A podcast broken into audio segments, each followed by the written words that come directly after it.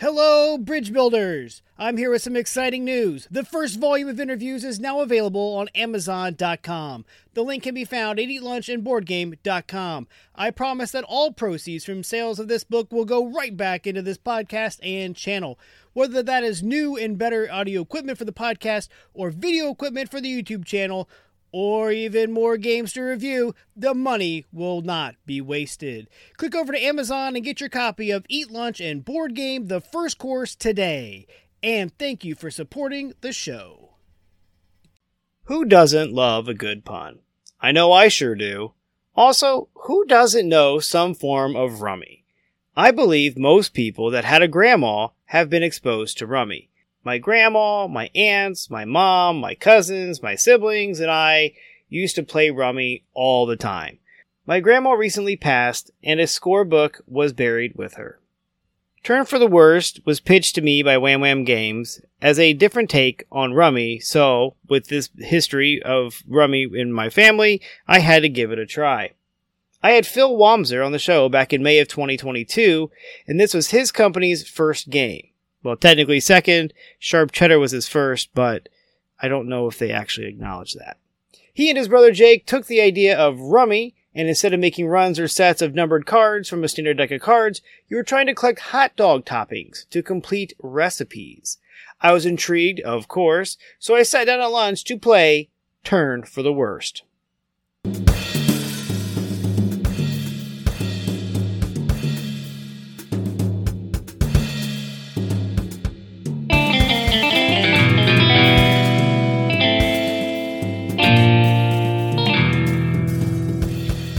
Right, welcome back to Lunch and Board Game. I'm your host, Adam Collins, and we're going to look at the rule clarity for Turn for the Wurst. The rules are very frank. Even more so if you have the basic knowledge of Rummy. Fear not, though, even if you do not, you can learn this game quickly. The rule sheet explains everything you need to know. Time to explain to newcomers. Well, if you know Rummy, takes all of about three minutes to get the new quirks. If you don't know Rummy, it could take about eight to ten minutes to grasp the play order and what you can and cannot do. After that, it is off to the races. Gameplay. In turn for the wurst, you are trying to collect the required ingredients to complete your recipe cards. Each recipe contains three to five ingredients to complete. The points for each of these recipes are listed at the top of the card. You can also score three points for a set of three of the same ingredient. Complete three recipes to end the round. Oh, and don't forget, you have to have a discard. If you cannot discard a card, you cannot end the round. So, plan accordingly. When a player goes out, each player takes one negative point per card left in their hand, no matter a recipe or an ingredient. This could lead a player to end the round via knock wurst. After playing a third recipe, a player can choose to end the round receiving one negative point per card in hand too. But this could catch players with a lot of cards in their hands. Taking a negative two to catch an opponent with eight or so cards, worth it! To set up, separate the ingredients from the recipe cards. They have different backs. Shuffle and deal seven condiment cards to each player face down, and deal four recipe cards to each player face down. Each player needs to select one recipe card to discard to start forming the community recipe area. The last person to eat a hot dog goes first, and luckily that is typically me. I do love a good Chicago style hot dog. You only have a few choices on your turn. Draw two cards from the face down ingredient pile, draw two cards from the face down recipe pile, and discard one. Take one of the face up recipe cards from the community area, or dig from the discarded ingredient cards.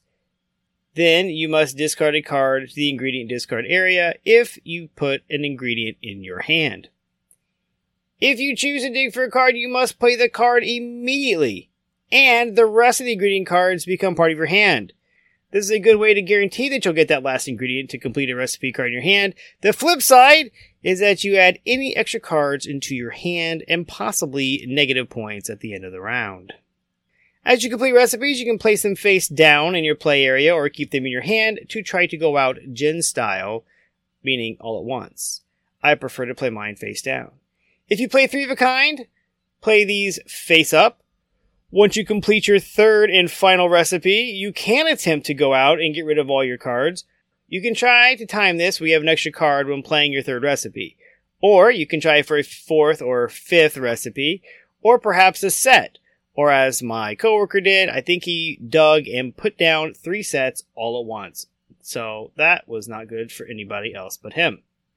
But don't forget, you can also just knock wurst to end the round. At the end of the round, each player adds up the points from their recipe cards that they've completed, and three points per set, and then subtract one point per card still in. And remember, that's one point no matter what kind of card it is. Now, the game can be over, or you can shuffle and play another round. The choice is up to you. Replayability. As with any card game, there is plenty of replayability baked in. Each round is different. Each game is different depending on how much time you had to play, the player count, who you're playing with, all that stuff. Loads, bun loads of replayability, if you will. Components. The box, the cards, and the rules are all standard quality. They should hold up well. You can sleeve the cards if you want. I might do that in case more cards are added to the deck. That way the edge wear won't give away the new cards. Lunchtime potential.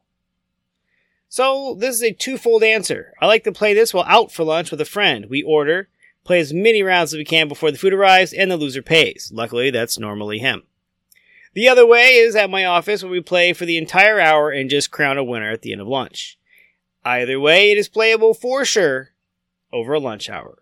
The rules have a set of suggested point values based on player count, but I rarely follow those. Artwork. All the incredible artwork comes from Mike Shaw, a local St. Louis artist. Each ingredient is just so Barbie cute. Man, I'm going to keep throwing these puns in here. I love the nod to the old SNL skit Bill Swerski and Dub Airs on the peppers. The pickles making more pickles via guillotine is also great, and the onions crying are also hilarious. I just relish the artwork. Expansions.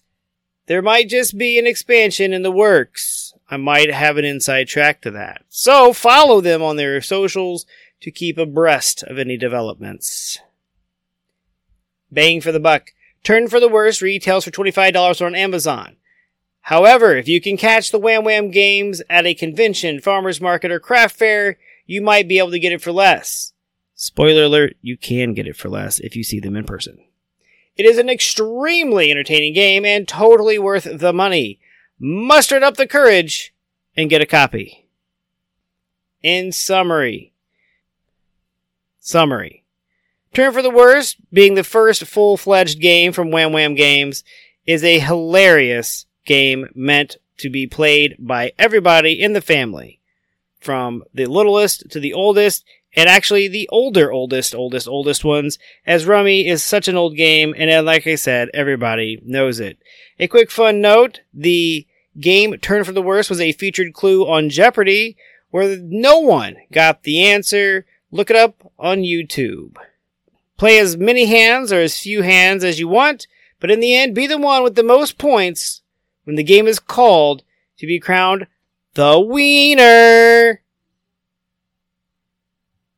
As usual, you can reach out to me at eatlunchandboardgame.com, facebook.com slash eatlunchandboardgame, and you can always email me at eatlunchandboardgame at gmail.com. And remember, board games build bridges.